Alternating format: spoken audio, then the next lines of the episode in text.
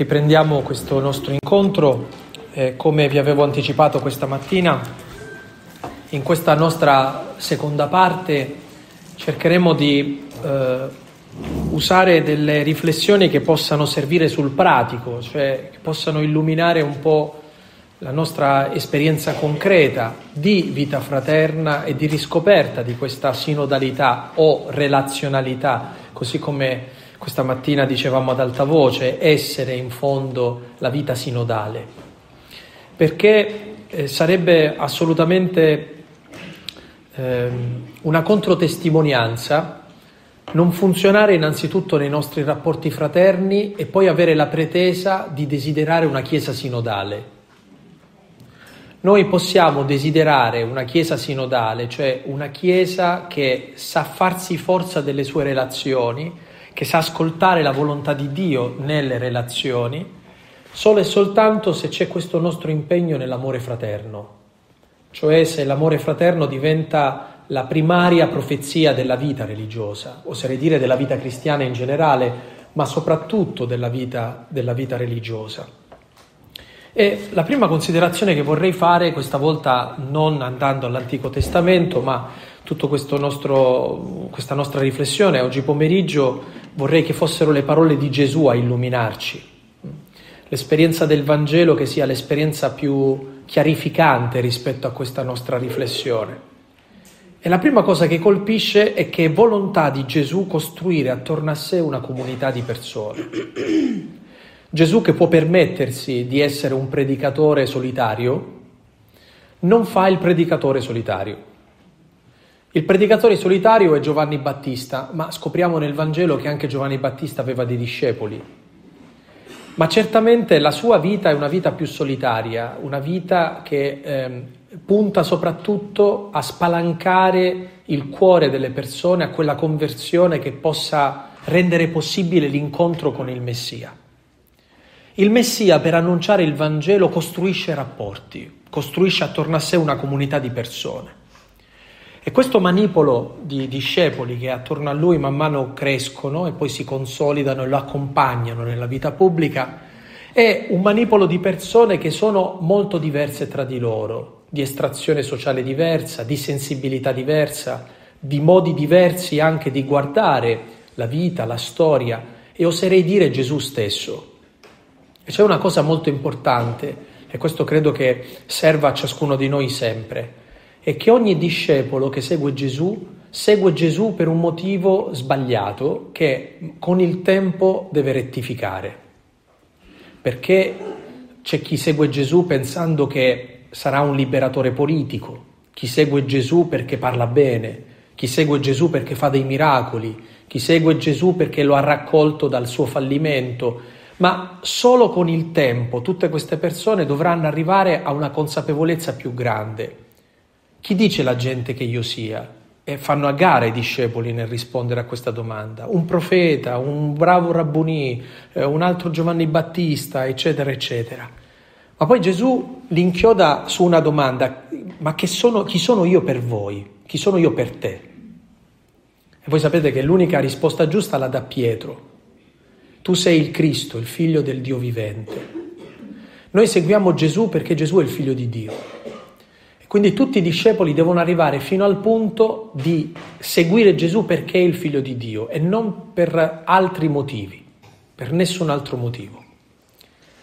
E questo secondo me è importante perché anche quando intraprendiamo una via vocazionale, forse non abbiamo ancora chiara l'immagine di Gesù che sta guidando un po' la nostra vocazione.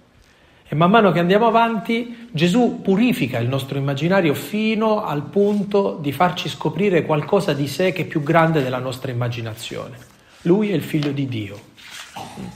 Se vi leggete il Vangelo di Marco, eh, rimarrete colpiti dall'insistenza che Gesù ha nei confronti dei discepoli o della gente che incontra e che è oggetto dei suoi miracoli, delle sue guarigioni, delle sue liberazioni, ogni volta che Gesù fa questa cosa impone il silenzio, nessuno deve dire niente, nemmeno il demonio che fa delle professioni di fede ortodosse, tu sei il santo di Dio, tu sei il figlio di Dio, eccetera, può parlare.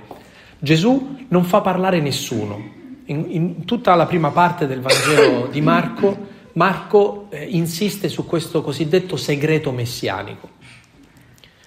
Perché eh, Gesù non vuole essere frainteso in nessun modo. L'unica persona autorizzata a dire apertamente chi è Gesù, senza che nessuno possa zittirlo, senza che nessuno possa chiudergli la bocca, sarà un pagano che sotto la croce, vedendo morire Gesù in quel modo, dirà, davvero costui era il figlio di Dio.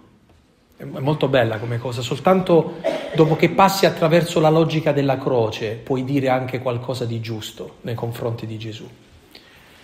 E vedete, nella nostra esperienza vocazionale, nelle nostre esperienze fraterne, dobbiamo passare da una prospettiva mondana alla prospettiva della croce, che non è semplicemente fare spazio alla sofferenza, ma è guardare il mondo da quel punto di vista che ci ha insegnato Gesù, il dare la vita, l'offrire se stessi.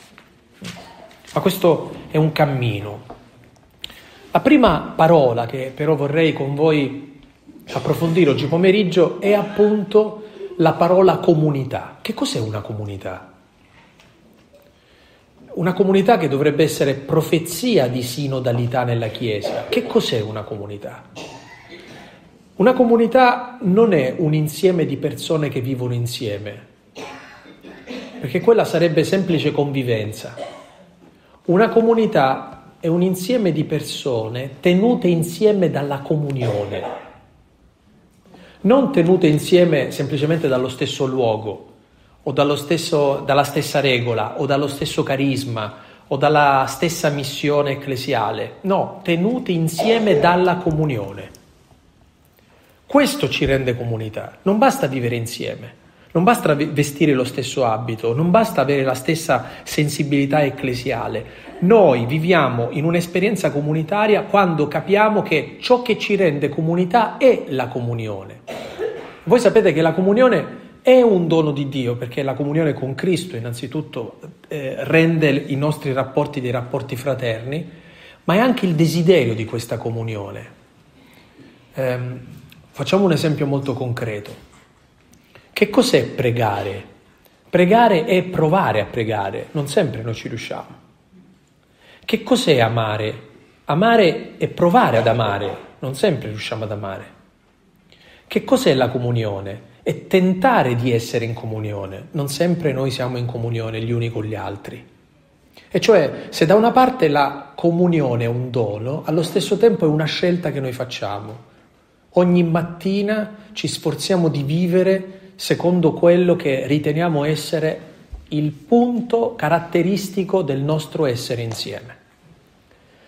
Guardate, vi chiedo scusa se insisto molto su questa dinamica, perché purtroppo noi eh, viviamo in una chiesa che è piena di convivenze, ma non è detto che è piena di comunione, cioè di persone che vivono insieme per tutti i motivi che, che possiamo immaginare, ma non per l'unico grande motivo che ci rende profezia e cioè essere comunità perché siamo in comunione. Quindi la ricerca di questa comunione è ciò che ha reso anche i discepoli qualcosa di assolutamente originale. Loro sono in comunione pur rimanendo, eh, tra un istante analizzeremo esattamente questo secondo punto, che è il punto della diversità, loro rimangono in comunione pur, pur essendo completamente diversi tra di loro. E questo non significa che tra di loro non ci siano tensioni. Immaginate quando si stanno recando a Gerusalemme e Gesù aveva detto apertamente che a Gerusalemme si sarebbe compiuto il suo destino, la passione, la sua morte e poi la sua risurrezione. E vi ricordate qual è la discussione che lungo la strada fanno tra di loro? Chi è il più grande? E litigano tra di loro e a un certo punto due di loro, raccomandati anche in qualche maniera dalla madre, di che i miei figli siedano una a destra e una alla, sinistra, vogliono accaparrarsi un posto, cercano chi è il più grande, no? E Gesù dice, le nazioni di questo mondo, la mentalità di questo mondo, dice, ragiona in questo modo, tra voi però non sia così. Chi vuole essere il primo si faccia il servo di tutti. Chi vuole essere il primo si mette all'ultimo posto. È bellissimo che il Vangelo non ci nasconda che già nella manipolo di persone attorno a Gesù c'è il grande rischio di chi vuole trovare un posto, di chi vuole affermarsi alla maniera del mondo. Allora, Eh, quando ascoltiamo nel Nuovo Testamento frasi del genere, gareggiate nello stimarvi a vicenda, portate i pesi gli uni degli altri, sopportatevi a vicenda, cioè portatevi sulle spalle gli uni degli altri, eh, sono parole che dicono la scelta della comunione. Ora, chi ci vede vede una profezia di sinodalità perché vede delle persone che si sforzano ogni giorno di gareggiare nello stimare la persona che c'è accanto. Si sforzano nel portare i pesi gli uni degli altri, si sforzano nel sopportarsi a vicenda, eh, non in senso negativo, eh, ma nel senso più bello, il prendere sulle spalle l'altro, no? Si vede questo tra di noi perché la comunione è il tentativo di essere sempre in comunione. Allora, ricordatevi che alla comunione si contrappone l'opera del maligno. Nella Bibbia, nel Vangelo soprattutto, il male viene chiamato in diversi modi. Uno dei modi con cui viene chiamato il male è diavolo, in un altro modo è Satana. In ciascuna di questi nomi in realtà c'è una caratteristica un modo di agire del male. Quando il male è diavolo, è il contrario della comunione perché è la divisione.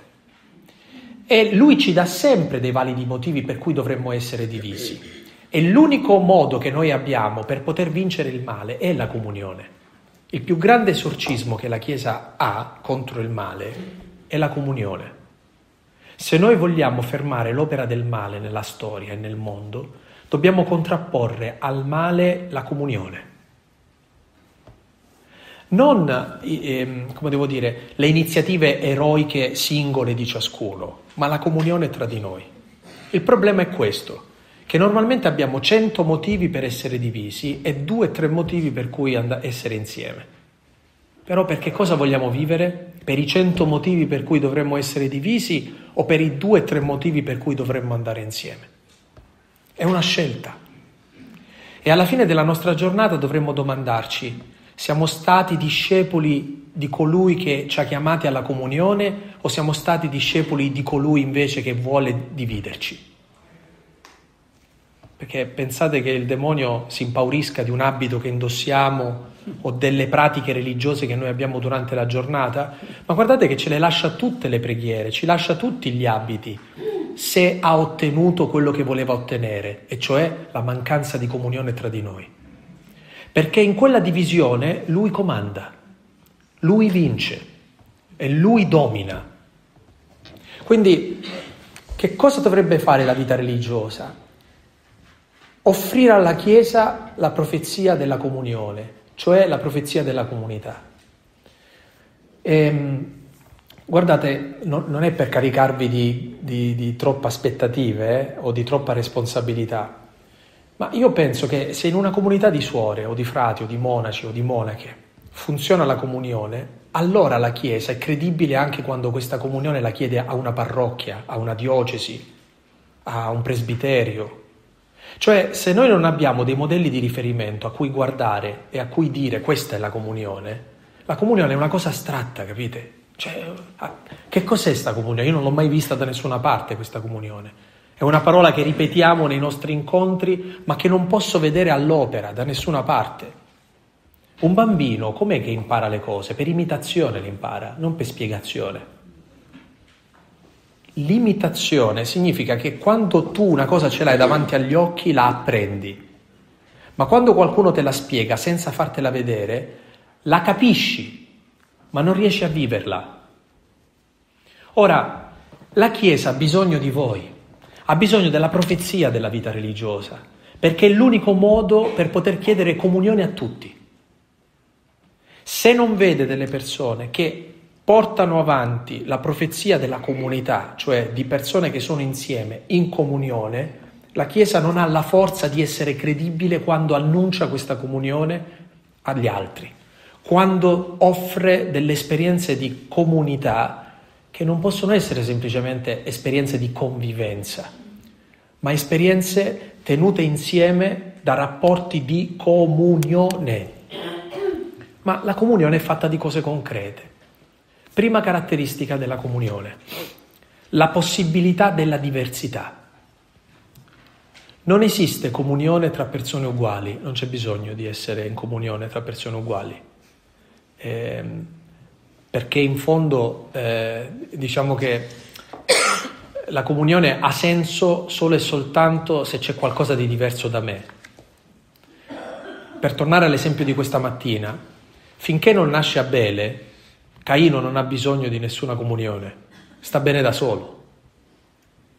E, sì, e se il, il, nostro stare insieme è fatto da tanti Caino, cioè da tante persone, da tanti individualisti, questi individualisti non hanno bisogno di comunione. Perché? Perché ognuno è a posto per conto suo.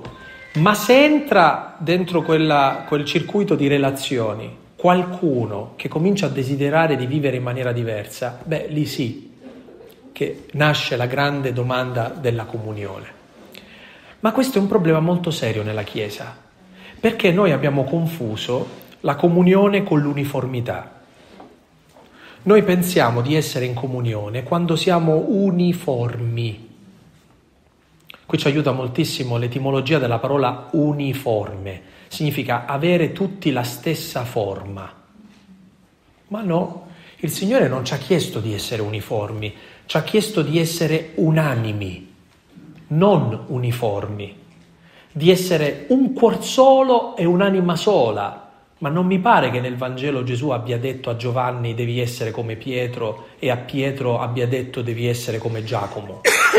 Pietro deve essere Pietro, Giacomo deve essere Giacomo, Giovanni deve essere Giovanni e così via per tutti gli altri.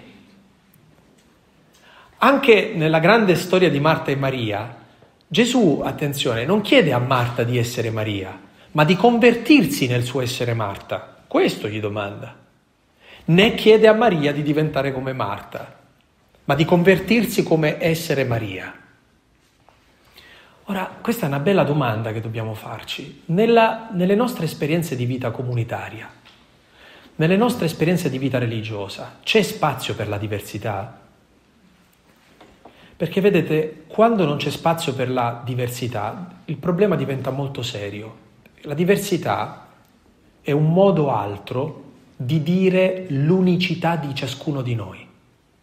Il Signore ci ha fatti unici, noi non siamo la fotocopia di nessuno. Ognuno di noi è unico e irripetibile. Ed essere santi significa essere unici e irripetibili, cioè prendere sul serio la nostra unicità, la nostra diversità. Che cosa dovrebbe fare la comunione tra di noi? eh, far splendere la nostra diversità. Che cosa fa il demonio invece? Usa la nostra diversità per contrapporci gli uni agli altri. Io penso bianco, tu pensi nero, allora siamo in conflitto. Invece la comunione è poter tenere insieme delle cose diverse e tenere insieme la diversità. Ora, finché noi non abbiamo il coraggio della diversità all'interno dei nostri ambienti ecclesiali, all'interno delle nostre comunità, all'interno delle nostre esperienze religiose, noi, eh, scusate il termine, castriamo la gente, cioè la mettiamo in una condizione di non poter essere se stessa. E quando una persona non può essere se stessa, si ammala. Molte nevrosi nascoste nell'esperienza di vita religiosa e di, vita, e di consacrazione nascono dal fatto che molto spesso le persone non sono messe in condizione di poter essere se stesse. E questo crea conflitto tra quello che tu mi chiedi e quello che io sono. Nessun carisma, nessun istituto, nessuna esperienza di vita religiosa può chiedermi di rinunciare ad essere me stesso può chiedermi di offrire ciò che sono per l'edificazione di tutti. Questo può domandarmi, ma non può chiedermi di smettere di essere me stesso. Ora, è una riflessione molto seria questa. Noi portiamo avanti un ideale di uniformità o un ideale di unanimità. È, presto fatto. Quando le cose sono portate avanti nell'uniformità, noi gestiamo la vita religiosa come le caserme, dove bisogna stare alle regole, le regole sono queste, se non stai alle regole tu sei tagliato fuori. E cioè demandiamo la nostra comunione al diritto canonico. Ma se la nostra comunione si regge sul diritto canonico e non sulla carità, questo è il fallimento della vita religiosa. Quale profezia può dare alla Chiesa, alla vita religiosa? Quale contributo può dare alla sinodalità se i nostri rapporti sono gestiti da regole e non dall'amore? Ora, in che cosa eh, emerge la diversità di ciascuno di noi? Nel fatto che ognuno deve avere la libertà di poter essere se stesso e la libertà di poter mettere se stesso al servizio degli altri. Ma le persone libere, attenzione a quello che sto per dirvi, perché non vorrei che voi la, le intendesse come la contraddizione di tutto quello che ho detto fino adesso. Le persone libere sono coloro che hanno imparato ad essere talmente tanto se stessi che se qualcuno gli dice non c'è bisogno, smettono di dare la propria diversità come contributo. Se io so suonare il pianoforte e mi dicono guarda non ci serve uno che suona il pianoforte, ma non lo vivo come frustrazione perché ho imparato ad essere me stesso e anche a saper rinnegare me stesso, saper dire di no a me. Ma io ho la capacità di dire di sì e di no a me, non un altro che mi toglie questa cosa. Quindi, quando una persona sperimenta la comunione, dovrebbe diventare talmente tanto libero da non vivere male se a un giorno gli viene chiesto di fare una cosa diversa da quella che sa fare si sente talmente tanto voluto bene che può anche non fare quello che sa fare. È difficile da comprendere, no? Quindi, vedete, è un livello di libertà talmente alto in cui finché tu non ti senti voluto bene in quel modo, non riesci ad avere nemmeno la libertà di metterti contro te stesso. Gesù a un certo punto nel Vangelo dice così, chi vuole seguire la mia strada, rinneghi se stesso, prenda la sua croce ogni giorno e mi segua. La frase è molto semplice e molto chiara. Se tu vuoi seguirlo, devi rinnegare te stesso. Ora vorrei riscattare la parola rinnegare da un significato negativo. Le persone che rinnegano se stesse sono quelle che sanno mettersi davanti a se stessi e sanno dire no. Noi sappiamo dire di no a noi stessi? Perché è più facile dire sempre sì a noi. Le persone libere sono quelle che sanno dire a se stessi sì e no. Dice Gesù, se tu mi vuoi seguire, devi essere anche capace di saper dire di no a te stesso. Ma questa roba non si impara col volontarismo, non si impara con lo sforzo sovrumano del nostro carattere, della nostra volontà, eccetera. Le persone capaci di sapersi dire no sono le persone che si sentono volute bene, perché chi si sente voluto bene non è più sulla difensiva, non deve più affermare se stesso, non deve più convincere di essere una persona brava, intelligente, buona, giusta, dotata, eh, eh, non, non ha più bisogno di far questo perché tu sei talmente pieno di amore che puoi anche rinunciare, puoi anche rinunciare al tuo modo di, di, di intendere, di guardare le cose. Quindi, vedete, qui c'è nascosta una doppia domanda. La prima, c'è spazio nella nostra vita religiosa per la diversità? E mi verrebbe da dire, in che modo emerge la diversità? Cioè, in che modo io capisco che non possiamo tutti intendere le cose nello stesso modo e dobbiamo lasciare spazio anche a modi diversi di vivere le cose. Seconda caratteristica. Per amore della diversità non bisogna mai sacrificare la comunione semmai il contrario. Cioè, siamo in grado a volte di fare un passo indietro pur di salvare la comunione? Ma tutto questo deve nascere dall'amore. Ora, mentre io cerco di spiegarvi di rendere facile una cosa che è abbastanza complessa nella vita, ho in mente una persona precisa. Io ho, ho fatto il seminario minore e nel vivere il seminario minore ho incontrato un sacerdote che non c'è più, adesso in cielo, si chiamava Don Elio.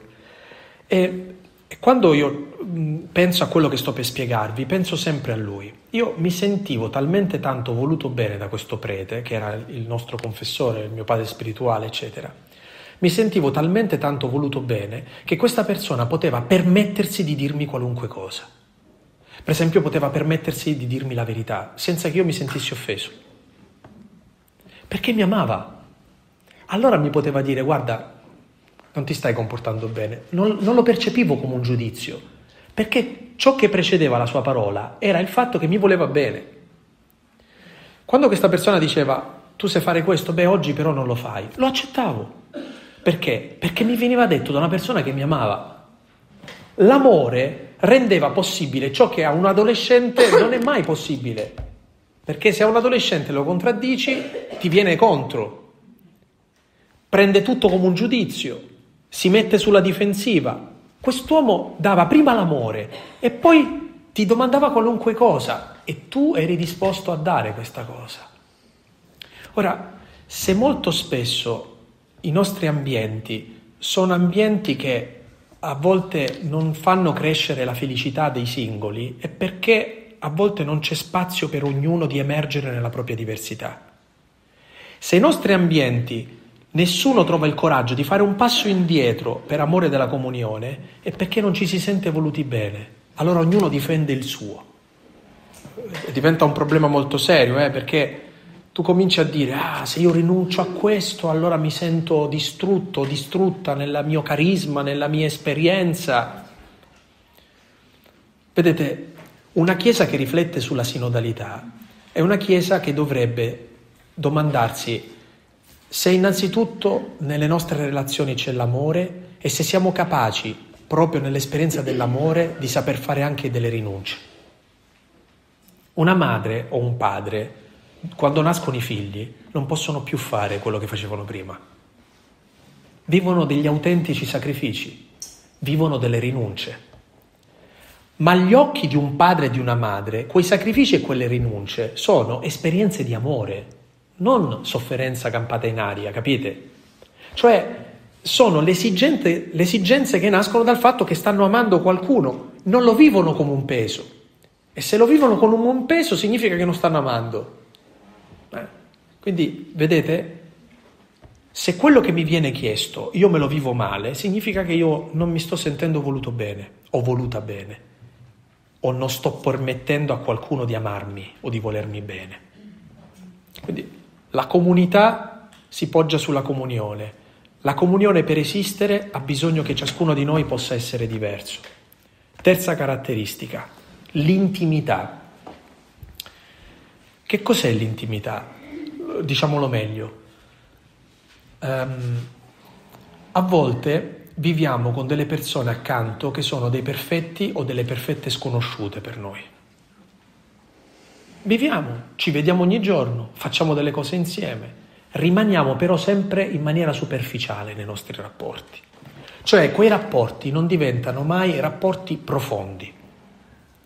Quando io parlo di intimità non sto parlando di qualcosa di strano, o di sbagliato, ma sto parlando di qualcosa che è la capacità di essere profondi in una relazione. Sapete quando le, le relazioni diventano profonde? Quando tu trovi il coraggio di consegnare la tua debolezza all'altro, di raccontare o di mostrare all'altro qual è la tua parte più vulnerabile, la tua miseria. E questo è difficilissimo, eh? Guardate che qui il demonio ci lavora tantissimo perché ci dà dei validi motivi per non aprire mai il cuore a nessuno. Ve lo dico subito, non si possono avere rapporti profondi con tutti, ma con qualcuno sì però. Non è possibile passare una vita senza aprire il cuore a nessuno. E soprattutto non è possibile passare una vita senza avere lì dove noi viviamo, lì dove si vive la nostra vocazione, alcuni rapporti che sono più profondi perché senza questa intimità ci sentiamo soli e incompresi. Ora, c'è qualcuno nella nostra vita che sa tutto di noi? Tutto, anche di quello di cui ci vergogniamo o quello che non vorremmo che nessuno conoscesse. C'è qualcuno a cui abbiamo aperto il cuore? Eh, la, ve- la, vera amicizia, quella che Gesù dice, eh, voi siete miei amici perché tutto ciò che ho udito e visto dal Padre mio ve l'ho fatto conoscere a voi. Cioè Gesù ci ha raccontato il suo segreto, i suoi segreti, il suo rapporto con il Padre ce lo ha consegnato. Questo ci rende amici con Lui. Ora, le nostre comunità sono esperienze di persone che hanno delle relazioni profonde o sono relazioni tra sconosciuti. A volte mi meraviglio, ma questo capita soprattutto a Roma, che abbiamo anche una sorta di, di modalità di rapportarci tra di noi, anche di titoli che usiamo tra di noi, che marcano la distanza, sottolineano la distanza, no? ma non celebrano mai l'intimità, la profondità, la vicinanza, la prossimità. Ed era il motivo per cui Gesù faceva innervosire, eh? perché Gesù che si avvicinava a un malato e lo toccava, trasgrediva la legge. Cioè Gesù che toccava la miseria delle persone, trasgrediva la legge, perché la legge ti dice che non puoi toccare un malato, non puoi toccare il sangue, non puoi toccare un morto, non puoi toccare un impuro, non puoi toccare un peccatore, la distanza, vedete? E Gesù trasgredisce questa distanza perché tocca e si fa toccare. Vi ricordate a casa di Simone eh, il fariseo quando quella donna comincia a piangere sui suoi piedi e il padrone di casa pensa se fosse davvero un profeta saprebbe che tipo di donna lo sta toccando. Gesù sapeva benissimo chi era quella donna, ma si lascia toccare. Ora sappiate che senza questa esperienza di consegnare la parte più vera della nostra vita a qualcuno, noi non abbiamo mai veramente rapporti profondi. E nella Chiesa e nelle nostre esperienze di vita fraterna, se non c'è almeno una, due, tre persone con cui noi possiamo vivere un rapporto del genere, pensiamo di essere migliori di Gesù. Sapete perché? Gesù aveva i suoi. Chi erano? Pietro, Giacomo e Giovanni a Pietro, Giacomo e Giovanni Gesù riserva un, una relazione diversa da tutti gli altri discepoli.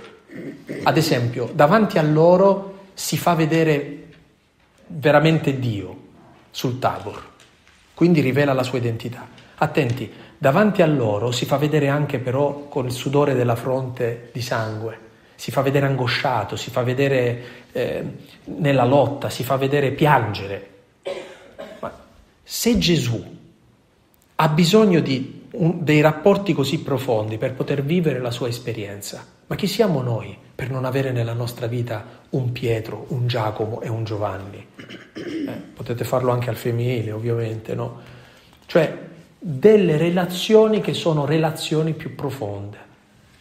A questo proposito, se vi capita di leggervi la vita dei santi, anche dei vostri fondatori, delle vostre fondatrici o di persone che hanno vissuto nel vostro stesso carisma, vi accorgerete, per la maggior parte di queste persone, che queste persone erano magari guardati, ammirati, o meglio, a volte anche perseguitati e eh, additati, ma avevano accanto però sempre una, due, tre persone che li facevano vivere in profondità quello che, che erano chiamati a vivere. Cioè avevano attorno degli amici. Frate Leone non era uno come tutti gli altri nel cuore di Francesco. Chiara non era una come tutti gli altri nel cuore di Francesco. Eh, eh, non lo so, Michele Rua non era uno come tutti gli altri nel cuore di Giovanni Bosco. Eh, Merlini, eh, Don Giovanni Merlini non era uno qualunque nel cuore di San Gaspare del Bufalo. Posso continuare all'infinito. Cioè, questi santi hanno amici intimi. La Chiesa ci educa a questa intimità?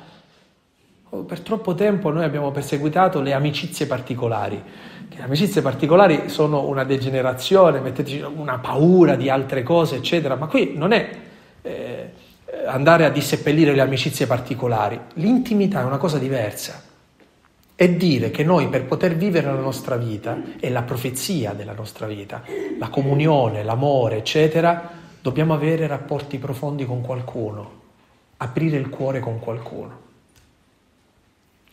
L'immediata risposta all'intimità è l'esperienza della misericordia.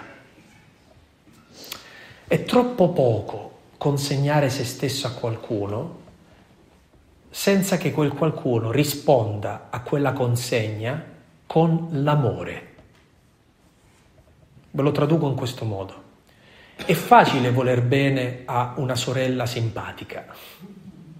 È facile voler bene a un confratello, non lo so, brillante. Voler bene a qualcuno invece che è respingente, a qualcuno che ha un brutto carattere, a qualcuno che immediatamente gli parte la passionalità e comincia ad arrabbiarsi, Voler bene alle persone non per i loro lati positivi, ma voler bene alle persone soprattutto nel loro lato negativo, accoglierli nella loro miseria. E attenzione, nella misericordia non c'è la furbizia di dire se io faccio così poi quello cambia o quella cambia e migliora. Molto spesso non cambia niente, ma è una palestra di comunione immensa, quella di amare qualcuno nella propria miseria amare qualcuno quando non se lo merita. In questo senso, eh, vedete, emerge la grande mentalità del Vangelo, che è contro la mentalità del mondo. Ve la traduco in questo modo perché forse vi è più chiaro. A un certo punto Gesù dice, amate i vostri nemici, pregate per quelli che vi fanno soffrire, porgi l'altra guancia, Caspita, guardate che sono richieste stratosferiche queste, sono richieste radicali. Finché tu non sperimenti di avere qualcuno contro di te, non riesci a capire quanto può darti le vertigini uno che ti dice quello è contro di te, sì, lo devi amare. Lo devo amare, lo voglio ammazzare. Eh no, lo devi amare. Devi pregare, per chi ti fa soffrire, ma dice io prego sempre l'eterno riposo per chi mi fa soffrire. No, no, una, preghiera a favore, non contro. Quello che voglio dirvi io è che la misericordia non è uno che viene, ti chiede scusa e tu lo perdoni, ma tu che dai il perdono anche a uno che, o una che ancora non è nella condizione di chiederti quell'amore e sforzarti di amare qualcuno per com'è. Quindi se io consegno la mia vita, la mia debolezza, la mia fragilità a qualcuno, devo poter avere l'esperienza di qualcuno che mi ami per come sono, non per come dovrei essere. Usare misericordia credo che sia la cosa più bella che, che noi possiamo offrire come testimonianza al mondo c'è, c'è una parola laica che è la parola perdono. E voi sapete che Gesù ci mette accanto alla parola perdono eh, la, la, la parola infinito. Quante volte dobbiamo perdonare? Sette volte, dice 70 volte sette. Ora, io mi chiedo, la nostra esperienza di vita religiosa sono esperienze di misericordia, cioè c'è perdono tra di noi quanto siamo disposti a voler bene alle persone anche nella loro miseria. Quanto siamo disposti ad accogliere l'altro o l'altra così com'è, non così come dovrebbe essere. Quanto ci accorgiamo di avere l'occasione di vivere il Vangelo, soprattutto quando l'altro o l'altra si presenta a noi come qualcuno che ci fa soffrire, come qualcuno che si mette contro di noi. Dov'è la differenza cristiana se non c'è questo? Ora, Capite che in un concetto sbagliato di sinodalità, perché la maggior parte della gente, soprattutto dei laici, quando tentiamo di spiegare che cosa sia la sinodalità, pensano che a un certo punto la Chiesa si sta evolvendo e comincia a capire che per prendere delle decisioni le deve prendere per maggioranza o per minoranza. E quindi nella sinodalità smette di comandare una persona perché tutti possiamo alzare la mano e chi ha ottenuto la maggioranza si fa in quel modo. La gente è convinta che la sinodalità sia questa roba qui, ma la sinodalità non è questo, non è la maggioranza o la minoranza, o... perché è un'altra cosa, è la capacità invece non di affermare se stessi contro gli altri, non di affermare se stessi ehm, in maggioranze o minoranze o di ottenere qualcosa in questo senso, ma è la capacità invece di stare insieme nonostante non la pensiamo nello stesso modo. Di tenere insieme, Benedetto XVI che da qualche giorno eh, è passato a, a contemplare il volto del Signore, Bene, lui diceva che la Chiesa è una barca abbastanza grande dove c'è spazio per tutti. La, la, vera Chiesa sinodale capisce che non comanda una maggioranza una minoranza, ma ci deve essere spazio per tutti. Gesù nel Vangelo di Luca dice, un uomo aveva due figli. Il più piccolo prese la sua parte d'eredità, se ne va da casa, vi ricordate la parabola del figlio del prodigo? Qual è il problema di quella parabola? Che noi la raccontiamo solo e soltanto dal versante del figlio minore. E quindi pensiamo che la Chiesa è Chiesa quando sa accogliere il figlio minore. No, mi dispiace, la Chiesa è Chiesa quando quel padre è padre di due figli, non di uno, anche di quello maggiore, di quello che da casa non se n'è andato, ma è figlio pure lui. E quindi cosa voglio dirvi? Che se nella Chiesa cento la pensano in quel modo e due no, ci deve essere spazio anche per quei due. E questo nasce dall'amore e dal perdono e dal permesso che noi offriamo all'altro di poter essere se stesso, di poter crescere, di poter maturare, di potersi convertire. L'esperienza della misericordia. Noi ci sentiamo guardati con misericordia. Noi sappiamo che cos'è il perdono, in, in, in, un, in consesso sinodale, di una Chiesa che ragiona in maniera sinodale, chi vince? O vince la Chiesa o non vince nessuno. O vince la comunione o non vince nessuno. Eh, un'altra parola ancora, l'ascolto.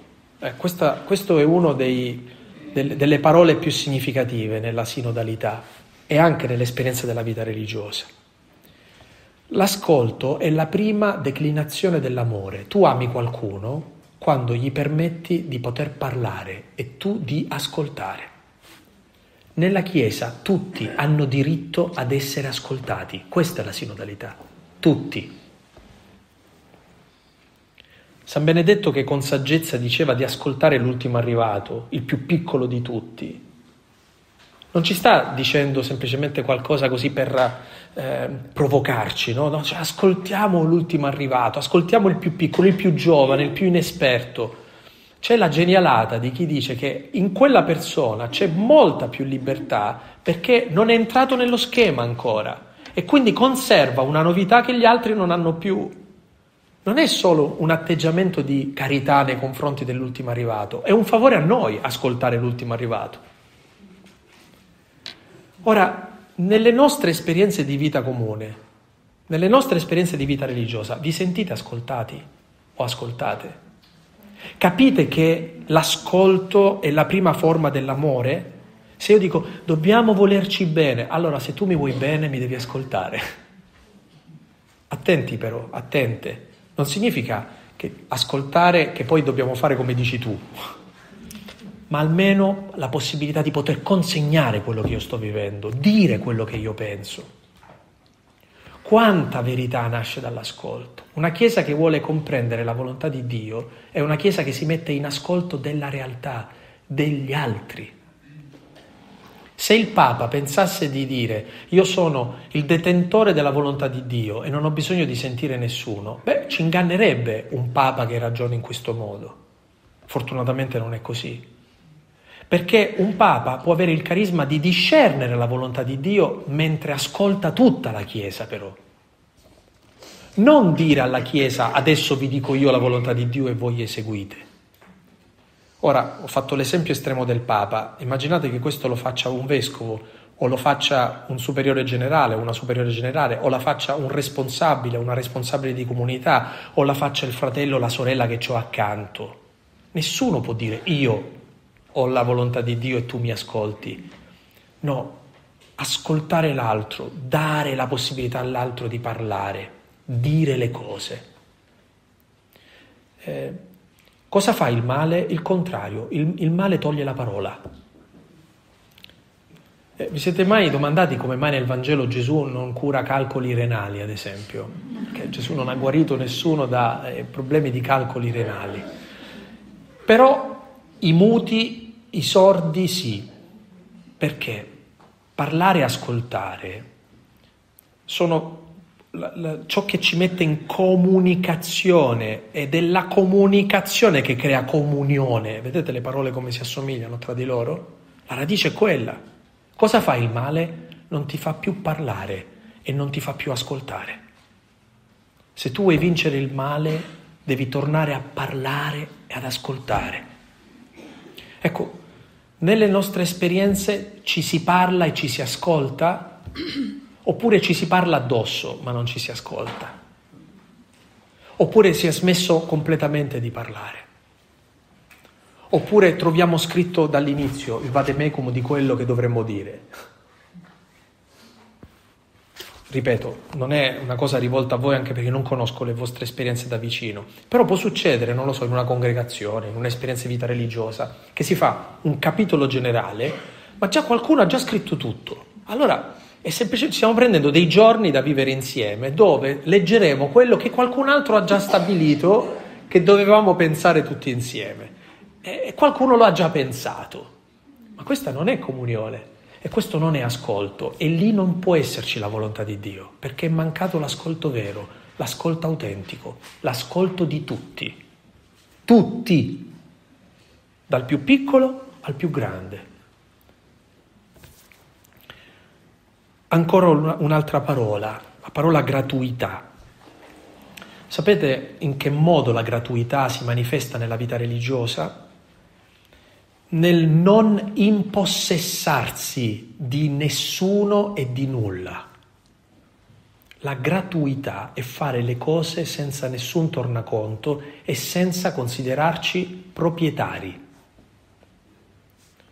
Mi è sempre molto colpito, soprattutto nell'esperienza dei fondatori o delle fondatrici, che quando dicevano ma che cosa pensa di quest'opera che lei ha fatto, o, uh, loro rispo- rispondevano per la maggior parte in questo modo, non è mia, non è opera mia, non è una cosa mia. E finché noi l'ascoltiamo in questo modo ci sembra edificante. In alcuni casi era talmente evidente che non era loro che li hanno fatti fuori. Contemporaneamente, mentre c'erano ancora lì. Prendiamo San Francesco così che non si arrabbia nessuno, ma Francesco in vita è fuori dall'ordine, capite? Messo comunque marginalmente lì. Ma questa è una cosa bellissima, la gratuità. Questo significa che tu in un momento puoi dare tutto te stesso e il momento dopo essere libero di tornare al tuo posto, di non impossessarsi di niente e di nessuno. Allora, una sinodalità della Chiesa che non si poggia sulla gratuità Sapete su che cosa si poggia? Sull'interesse. È l'interesse che io devo conservare il mio posto, il mio privilegio, la mia convinzione, le mie cose. E quindi costruirò una sinodalità dove io devo rimanere tutelato o tutelata nella mia posizione. Ma non ci può essere una sinodalità in questo senso. Il distacco dalle cose, fare le cose con gratuità, non sentirci mai padroni di quello che facciamo.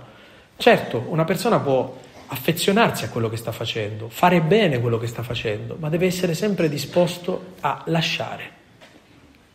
Uno dei voti più eh, interessanti, uno dei consigli evangelici più interessanti è la povertà. E la povertà non è semplicemente un distacco dalle cose materiali, ma è un ricordarsi che soprattutto per noi, soprattutto per noi, la nostra eredità è il Signore. Il Signore è mia parte di eredità e mio calice, nient'altro. È Lui la nostra eredità, tutto il resto può anche non esserci. Chissà se ce l'abbiamo noi questa libertà, no? Questa gratuità. Ultima parola per concludere questa carrellata di parole concrete da declinare nella nostra vita religiosa, fraterna, essere profezia di sinodalità per tutta la Chiesa. E lo accennavamo prima, anche nella nostra riflessione questa mattina. Dare la vita. Dare la vita significa vivere tutto sempre come un dono. E ehm, sentire che quello che tu stai facendo lo stai facendo perché stai donando. Ora, voi sentite che state dando la vita, non che qualcuno se la sta prendendo, ma che voi la state donando ed essere felici di questo dono. Perché vedete, finché tu non, non, arrivi alla logica del dono e qualcuno si prende qualcosa di, di te, tu ti vivi malissimo questa cosa. Dice Gesù così nel Vangelo. Nessuno mi toglie la vita, sono io a donarla da me stesso. O ancora, c'è più gioia nel dare che nel ricevere. Ora, soltanto chi ha capito la logica del dono riesce a capire la gioia di donarsi. Però immaginate quanto possa cambiare concretamente la nostra vita se tu, da una consorella o da un confratello, fai l'esperienza di dire questa persona vicino a me sta dando la vita per me e io voglio dare la vita per lei, per lui. E questa è la comunione che ci viene domandata, dare la vita agli uni degli altri, eh. donarci gli uni agli altri e poter dire sono disposto a dare la vita per te. Questo è l'amore più grande. Nessuno ha un amore più grande di questo, dare la vita per i propri amici. Ecco, in un mondo che ragiona in un modo completamente diverso, trovare delle persone che gareggiano nel donarsi, che sono capaci di dare se stessi per gli altri, ecco, questa mi sembra una, una una profezia luminosa per questo nostro mondo, che non funziona in questo modo. Eh. Ed è bello che, sapete, a noi piacerebbe sceglierci le persone a cui dare la vita. Dice Paolo, a stento si trova qualcuno che è disposto a morire per, per, per, uno che se lo merita, insomma. Cioè, una brava persona dice, beh, per questo vale proprio la, la pena morire. Cristo, dice, è morto per noi quando non ce lo meritavamo, quando noi eravamo ancora suoi nemici.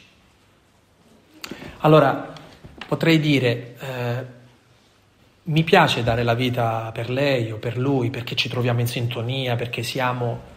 Ma a volte il Signore ci mette accanto persone a cui non abbiamo nessun desiderio di dare la vita ma solo per il fatto che il Signore ce le ha messi accanto significa che vuole che impariamo a dare la vita per queste persone.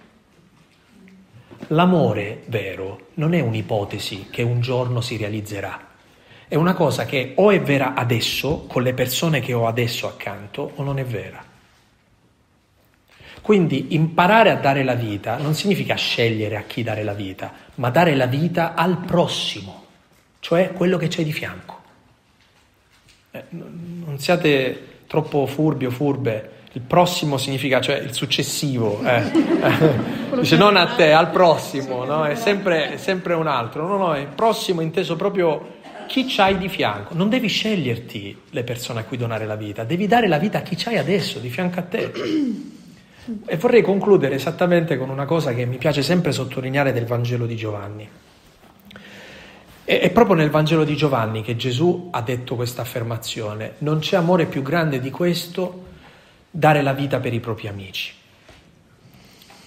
Voi sapete il motivo per cui, il motivo umano, molto umano, che convinse la classe dirigente di Gerusalemme di uccidere Gesù. La risurrezione di Lazzaro. Gesù risuscita Lazzaro e dopo quel gesto e quel miracolo, il Vangelo di Giovanni sottolinea, da quel momento in poi decisero di ucciderlo. Quindi Gesù ci dimostra che lui è morto per amore di un amico. Per dare la vita, per far risorgere Lazzaro, viene decisa la sua di morte. In Lazzaro ci siamo tutti noi. Però vedete, Gesù non muore in astratto per l'umanità, muore concretamente per qualcuno. Anche lui ha una persona precisa che diventa l'elemento di dono della sua vita. È per amore di Lazzaro che decidono di ucciderlo. Ora uno dice, vabbè, poteva morire per Giovanni, che era il discepolo amato, poteva morire, non lo so, per eh, eh, la Maddalena, poteva morire per sua madre, per Maria, poteva morire... No, Lazzaro, uno che nel Vangelo non dice una parola e che l'unico contributo che dà è morire. Eh, cioè, non fa niente, Lazzaro non fa niente. E quando lo risuscita siede a tavola, e questi sono i contributi di Lazzaro, non, non c'è niente di straordinario, eccetera. Dice, Signore, ma veramente mi devi far dare la vita per questa persona che ho di fianco? Mamma mia, cioè, avevo immaginato di morire per... No, devi dare la vita per questo che ti sto mettendo accanto. È bello poter pensare che noi siamo chiamati a donare la vita in questo modo. Bene, che cosa ho voluto fare oggi pomeriggio? Eh, tentare di concretizzare la, la profezia della sinodalità che c'è nella vita fraterna dell'esperienza della vita religiosa. E dire che la prima caratteristica di questo vivere insieme non è la convivenza, ma la comunione. E si può vivere in comunione solo se tutti hanno diritto di essere se stessi. E si può essere se stessi quando si ricerca l'unanimità, non la divisione. Ma non basta essere se stessi, bisogna che si abbia anche la possibilità di avere de- delle relazioni profonde di intimità. E tu hai dei veri amici quando consegni, apri il cuore a qualcuno, totalmente, al 100%, come ha fatto Gesù con i suoi. E nell'esperienza dell'intimità c'è anche l'esperienza della misericordia, voler bene al lato buio degli altri, non a quello luminoso. Sono tutti bravi, dice Gesù, Ama- se amate coloro che vi amano, dice, che merito ne avrete? Fanno così anche i pagani. Se noi amiamo la parte vincente degli altri, fanno tutti così.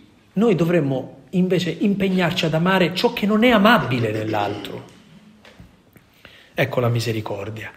Ma poi comprendere che il primo alfabeto di ogni misericordia è ascoltare e dare la parola all'altro. E nell'ascolto ancora un'altra caratteristica, la gratuità, che non vivere mai niente con possesso, senza mai nessun tornaconto, fino al punto di donare completamente la nostra vita. Ecco, in realtà se uno vive, quello che ho fatto io è dire ad alta voce quelle che sono le caratteristiche della vostra vita. Dirlo ad alta voce. Se voi vivrete in questo modo, la Chiesa può fare anche un sinodo sulla sinodalità, perché ha davanti agli occhi qualcuno che questo lo vive e per questo è proponibile a tutti. Ma se voi abbassate il tiro e non vivete in questo modo, la Chiesa potrà scrivere altri documenti, ma non cambierà, perché non sa dove vedere. Noi abbiamo bisogno di testimoni, di persone che possano testimoniare con la propria vita ciò che abbiamo capito essere vero. In questo senso eh, sentitevi eh, investiti di questa responsabilità e incoraggiati a vivere ancora più profondamente la vostra vocazione perché non fa bene solo a voi, fa bene a tutta la Chiesa e in questo momento tutta la Chiesa guarda a voi per imparare qualcosa per tutti. Grazie.